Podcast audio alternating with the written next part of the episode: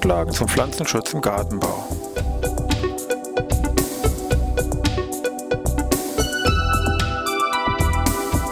Ein wöchentlicher Podcast der Forschungsanstalt für Gartenbau an der Fachhochschule Weinstefan von und mit Thomas Lohrer. Für Gartenbaustudenten und alle anderen, die sich für Krankheiten und Schädlinge an Pflanzen, deren Biologie und Bekämpfung interessieren. Thema heute Eschentriebsterben. Ich begrüße euch zur neuen Podcast-Ausgabe hier aus Freisingwein Stefan Pflanzenschutz im Gartenbau. Es gibt immer eine ganze Reihe an ja, neuen Charterregeln, die jetzt nach Deutschland ja eingeschleppt werden oder auch teilweise als ja richtig neue Art beschrieben werden. Manche fristen eine Bedeutung, die relativ weit unten ist, also nicht weiter von Relevanz. Und wieder andere rücken dann mehr ins Bild der Öffentlichkeit, wo auch dann auch eine größere Bedeutung aus praktischer Sicht hier für die einzelnen Schadträger vorliegt. Und es gibt eine Erkrankung, die ja sich in den letzten Jahren, muss man sagen, ja schon richtige Karriere gemacht hat. Eben hier dieses Eschentriebsterben, Englischen dann auch als Ash-Dieback bezeichnet. In Erkrankung geht es um das Absterben von Eschen, oder passender Name auch, Eschentriebsterben, was also in den ja, 90er Jahren, muss man sagen, in Polen, zwar speziell im Nordwesten, das ist zuerst aufgetaucht, sehr intensiv hier beobachtet und aufgetreten. Das hat sich dann dort sehr schnell weiter ausgedehnt ganz Polen weiter ausgedehnt, skandinavischer Raum, Baltikum, Zentraleuropa. Bei uns in Deutschland muss man sagen, sind die Symptome seit ungefähr 2002 bekannt. Derzeit, also jetzt hier Herbst 2009, sind die Schadsymptome im Norden deutlich stärker ausgeprägt wie im Süden. Aber auch in Bayern sind in allen Landesteilen hier diese Schadsymptomatik des Eschentriebsterbens mittlerweile bekannt. Bezogen auf jetzt die gesamte EU muss man sagen, dass nahezu ungefähr 20 EU-Staaten mittlerweile hier, ich sag mal, Vollzug im Sinne von Eschentriebsterben gesichtet gemeldet haben, also betroffen sind, mehr oder weniger. Und äh, kann man das Summe sagen, also wenn das mal keine Karriere ist, dann weiß ich eigentlich auch nicht. Was wäre jetzt zu klären ist aus Pflanzenschutzsicht, was müsste man jetzt wissen zu dieser Symptomatik? Ja, Symptomatik ist der erste Punkt, gucken wir uns das genauer an. Dann Schadensursache von diesem Eschentriebsterben und dann auch eben zum Schluss natürlich diesen Punkt Vorbeugung und Bekämpfung aus Sicht von heute. Auch da muss man gleich vielleicht ein Zitat von einem ja, Forstbeamten von Schleswig-Holstein vielleicht mal kurz hier anbringen, der da gesagt hat, äh, Zitat, wir können nichts machen, nur abwarten und die toten Bäume entfernen. Das hört jetzt nicht so an, als ob man da große Bekämpfungsmaßnahmen schon hätte und das ist auch im Moment wirklich so. Also man sollte auch vielleicht gleich zu Beginn mal so einen kleinen Uhrenvergleich machen, weil das natürlich eine Erkrankung ist, wo ständig irgendwelche neuen Erkenntnisse hier äh, auf den Markt kommen. Also heute 1. Dezember 2009, das kann sein, dass in drei Wochen da die Welt ganz anders aussieht mit diesem Eschentriebsterben. Ähm, aufgeschreckt sind übrigens alle, sage ich mal hier, bezüglich diesen, dieser Schadursache, weil nämlich diese Schadsymptome nicht nur im forstlichen Bereich auftritt, sondern auch im öffentlichen Grün und auch in den produzierenden Baumschulen sind also mit diesen Symptomen hier, sage ich mal, soweit gesegnet. Also da sind alle Parteien, die hier Eschen in irgendeiner Weise in ihrem Bestand haben, mit betroffen und wollen natürlich auch wissen, was jetzt hier konkret Sache ist. Also gucken wir uns mal genauer an. Schadsymptomatik und dann natürlich später Ursache und Vorbeugung und Bekämpfung.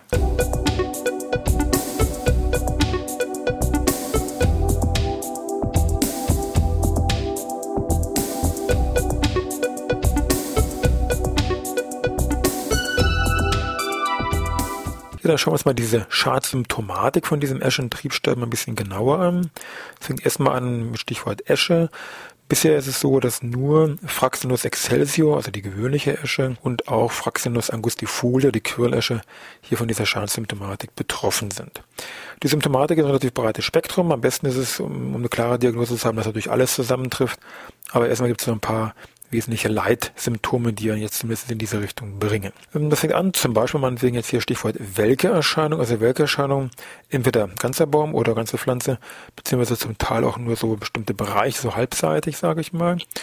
Wir haben häufig einen frühen Laubvoll und eine lichte Krone, die sich hier ausbildet, in der Regel die hier von außen nach innen zeigt sich hier eine Kronenverlichtung. Natürlich heißt das ganze Ding Eschentriebsterben, also mit den Trieben muss irgendwas sein. An den Trieben tauchen hier solche Rindenverfärbungen auf. Das fängt an mehr so mittel, so kupferrot-bräunlich und dunkelt dann häufig auch Richtung braun-schwarz dann deutlich nach. Zentrum hier von diesen Rindenverfärbungen sitzen dann häufig entweder schon irgendwelche toten Seidentriebe oder Knospen oder sowas. Schleimfluss findet hier nicht statt. In der Regel ist es so, jetzt bei jungen Pflanzen, dass hier erstmal die Leittriebe befallen sind. Wenn die dann abgestorben sind, dann natürlich kommt es zum Neuaustrieb über irgendwelche schlafenden Augen, dass man so eine Art Zwieselbildung, Verbuschung sehr schnell sich einsetzt. Und auch dies wäre so ein typisches Schadsymptom. Die Triebe, wenn man die jetzt in diesen Bereichen, wo diese Rindenverbräunungen auftreten, jetzt äh, mal längs schneidet oder mal guckt, wie sieht's da drunter aus, tauchen hier im Holz ganz klare Holzverfärbungen auf, also innerhalb dieses betreffenden Bereiches und auch deutlich darüber hinausgehen, dass man von außen erstmal gar nicht glaubt, dass da jetzt auch schon im Holz direkt irgendwelche Verbräunungen auftreten. Diese Verbräunungen sind jetzt mehr völlig kunterbunt, unregelmäßig hier im Holz verteilt, also man hat jetzt keine Begrenzung oder meinetwegen hier auf die Jahresringe oder ähnliche hier Reglementierungen. Neben diesen Triebinfektionen kann es auch, aber eher seltener, auch zu Blattinfektionen hier am Blattstiel kommen. Dann habe ich hier im Bereich des Mittelnerves bei den Blättern oder im Bereich der Blattstiele dann hier entsprechende Verfärbungen. Von der Prognose her, wie geht's, sage ich mal, weiter? Im fortgeschrittenen Stadium ganz klar Tod der betreffenden Pflanzen. Speziell bei jungen Bäumen ist der Verlauf hier sehr rasch. Das kann ja von einem Jahr oder zwei zum Tod der Pflanze führen. Und bei älteren Bäumen ist es mehr so ein chronischer Verlauf, der über Jahre hinweg geht. Aber auch da sind Bäume auch schon ganz Teil natürlich hier auch schon abgestorben, sonst wäre hier das, die Aufregung nicht so groß. Ja, welche Bäume sind betroffen? Von den Arten Fraxinus haben wir schon kurz darauf hingewiesen. Jetzt vom Alter her gibt es da irgendwelche Einschränkungen? Hat man vielleicht gedacht, früher mittlerweile sind Erkenntnisse, sowohl junge als auch alte Bäume sind betroffen, auch von den Standorten her. Wir haben vorhin schon erwähnt, also Forstbereich, öffentlicher Grünbereich, Baumschule. Alle hier, wo Eschen stehen, sind alle hier konkret wirklich betroffen. Im vorgeschrittenen Stadium vielleicht nochmal der Hinweis, natürlich kommen dann sehr schnell entsprechende Sekundärerreger hinzu, insbesondere ich sag mal rindenbrütende Borkenkäfer, Eschenbastkäfer und andere können ja zuschlagen oder auch auf der pilzlichen Seite, der Hallimasch ist auch immer gerade im Wald nicht weit, dann kann der sich ja auch mal sehr schnell festsetzen. Das wären also jetzt nochmal die wesentlichen Symptome von diesem Eschentriebsterben. Jetzt ist die Frage, ja, welcher böse Bube oder welche böse Dame steckt denn da eigentlich jetzt dahinter?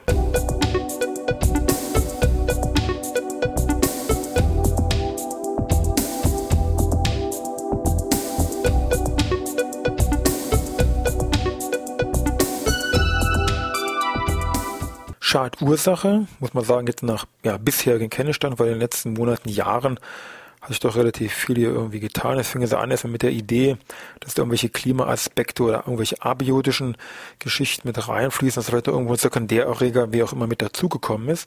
Das hat sich dann relativ schnell geändert, nachdem man dann im Jahre 2006 in Polen, immer schon erwähnt, da fing es ja von dem Schaltsymptom am ehesten an, 2006 in Polen ein Pilz neu, komplett neu beschrieben worden ist, der bei allen diesen erkrankten Pflanzen an der Esche nachgewiesen worden ist, und zwar Calara fraxinea. Und heute geht man davon aus, auch durch Inokulationsversuche belegt, dass dieser also eine zentrale Rolle spielt und eigentlich hier so als primäre Ursache des Eschentriebsterbens angesehen wird. Das ist ein Pilz, der also hier die Gefäße besiedelt, also Xylem und eben als Tracheomykose einzustufen ist. Mittlerweile kennt man auch die zugehörige Hauptfruchtform von diesem Pilz von Calara fraxinea und zwar ist das das sogenannte weiße Stängelbecherchen dem schönen deutschen Namen, natürlich gibt es auch einen schönen lateinischen Namen, Hymenoscyphus albidus.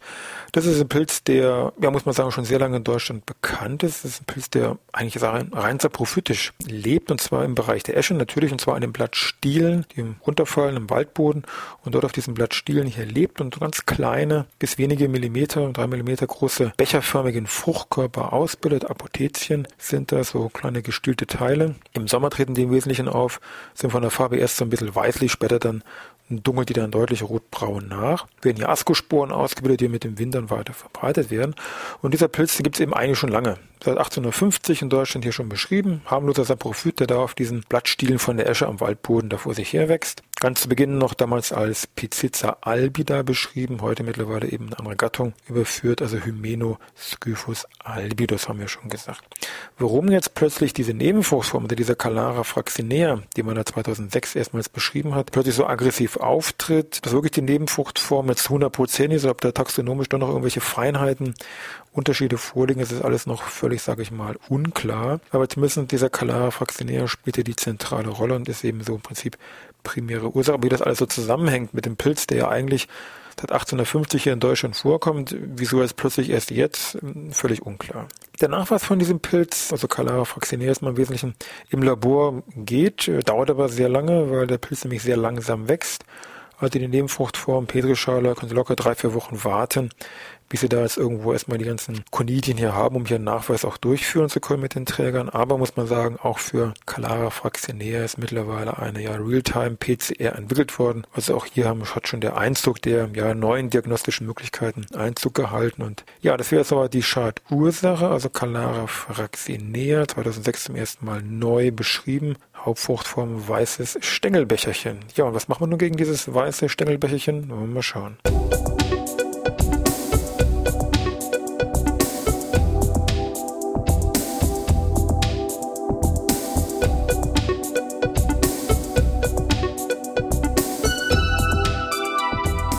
Ja, sind wir beim Punkt Vorbeugung und Bekämpfung. Und ich hatte ganz zu Beginn ja schon dieses Zitat von diesem Forstbeamten da vorgelesen. Wir können nichts machen, nur abwarten und die toten Bäume entfernen. Da könnt ihr schon vermuten, da kommt jetzt nicht viel, was ich Ihnen da geben kann. Das Zentrale ist, es fehlen einfach noch die ganzen biologischen Grundlagen. Also die Biologie von dem Erreger, die Epidemiologie, die Ausbreitung. Sind da vielleicht irgendwelche Vektoren beteiligt, die von meinetwegen Ulmensterben Ulmen-Splintkäber und, und, und. Oder wie, wie kommt der Erreger überhaupt da rein? Was ist sein Potenzial? Da laufen jetzt überall massiv Untersuchungen und Forschungen in Deutschland, aber auch EU-weit. Wir haben ja gesagt, EU fast 20 Länder hier irgendwo, wo der Pilz aufgetreten ist und hier für Unruhe sorgt. Gibt es auch irgendwelche biochemischer Seite schon erste Erkenntnisse, dass man da irgendwelche Stoffe gefunden hat, Viridiol zum Beispiel, was also hier mit für diese Nekrosen mit verantwortlich ist und, und, und. Also überall wird es ja getan und geforscht. Im Moment ist es eher so, was man machen kann. Gut, Pflanzen kontrollieren ist klar. Irgendwelche Verbreitungsbögen werden, sage ich mal, verteilt, dass in allen Bundesländern und auch woanders geguckt wird, wo gibt's Schadsymptome, tritt diese Erreger auf und, und, und wie verbreitet er sich. Also Pflanzen kontrollieren, gegebenenfalls dann entsprechend melden an die passenden Behörden. Zukauf von Eschen etc., Baumschulware und so weiter, auf jeden Fall kontrollieren auf entsprechende Schadsymptome. Wenn ich befallene Stellen im Bereich der Triebe jetzt finde, sollte man auf jeden Fall, sofern das ganz jetzt technisch natürlich möglich ist, einen großzügigen Rückschnitt durchführen. Wir haben ja gesehen, Schadsymptome auch über die einzelne Verbräunungszone hinausgehend und das Verbrennen. Natürlich kann man sich fragen, eschen überhaupt noch Pflanzen? Manche Länder haben gesagt, machen wir nicht mehr, zum Beispiel Mecklenburg-Vorpommern hat seit 2005 einen Anbau auf landeseigenen Flächen komplett untersagt. Also da ist Esche auf landeseigenen Flächen tabu. Bei den abgefallenen Blättern, Stichwort Hauptfruchtform, haben wir schon gesagt, dass die auf diesem Blatt Stielen sich da entwickeln. Sollte man also aus dem Blickwinkel her schon die abgefallenen Blätter einfach schon mal vorsorglich entfernen, um da jetzt nicht noch zusätzlich Infektionspotenzial da zu liefern. Alle natürlich sind hier in Alarmbereitschaft, äh, nicht nur in Deutschland, auch wie schon geschildert in der EU, auch die Europäische Pflanzenschutzorganisation, die EPO, hat also hier diesen Calara Fraxinea auf diese Warnliste mit draufgesetzt, dass damit auch allen EU-Staaten signalisiert wird, Achtung, da ist was im Kommen oder im Anmarsch oder ist schon, sage ich mal, da. Wenn ich schon einen fortgeschrittenen Befall habe, gerade bei Altbäumen und ich Gefahr habe mit irgendwelchen Sekundärerregern, muss ich schauen, ob ich die Verkehrssicherungspflicht ja noch halten kann, also ob nicht da irgendwo nochmal Äste von oben runterfallen, was natürlich auch nicht so optimal dann ist, ganz klar. Pflanzenschutzmittel völlig offen, also es sind sehr viele Entwicklungen hier noch am Laufen und viele, viele Fragen noch offen. Und erst dann,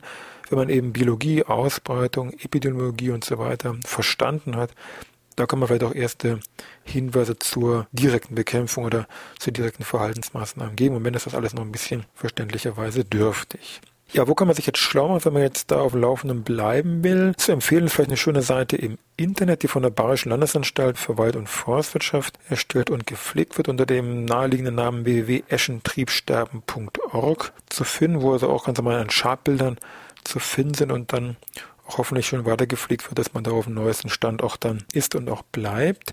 Und das natürlich kann man da die normale Fachpresse oder Tagungen verfolgen, die mit Sicherheit jetzt alle auch im Jahr 2010 dieses Thema da aufgreifen werden. Und ansonsten im Kleinen natürlich, wir werden auch bei uns meinetwegen auf dieser Abofuchs-Datenbank, wenn es da irgendwelche Neuigkeiten gibt, das natürlich auch hier im Text entsprechend nachtragen. Ja, damit sind wir eigentlich wieder am Ende mit unserem Podcast Pflanzenschutz im Garten, wo diesmal eben so ein Thema Eschen Triebsterben, Calara fraxinär, der da im Wesentlichen hier dahinter steckt, neue Erkrankungen. Viele Sachen wissen wir noch nicht, wird in den nächsten Jahr, Monate und Jahre sich mit Sicherheit noch eine ganze Reihe tun und dann wollen wir mal sehen, wie wir diese Krankheit hier in den Griff kriegen können. Ja, ich wünsche Ihnen was. Bis nächste Woche. Mal schauen. Wenn Sie ein Thema haben oder einen Vorschlag, schicken Sie mir eine Mail. Ansonsten bis nächste Woche Dienstag erstmal wieder.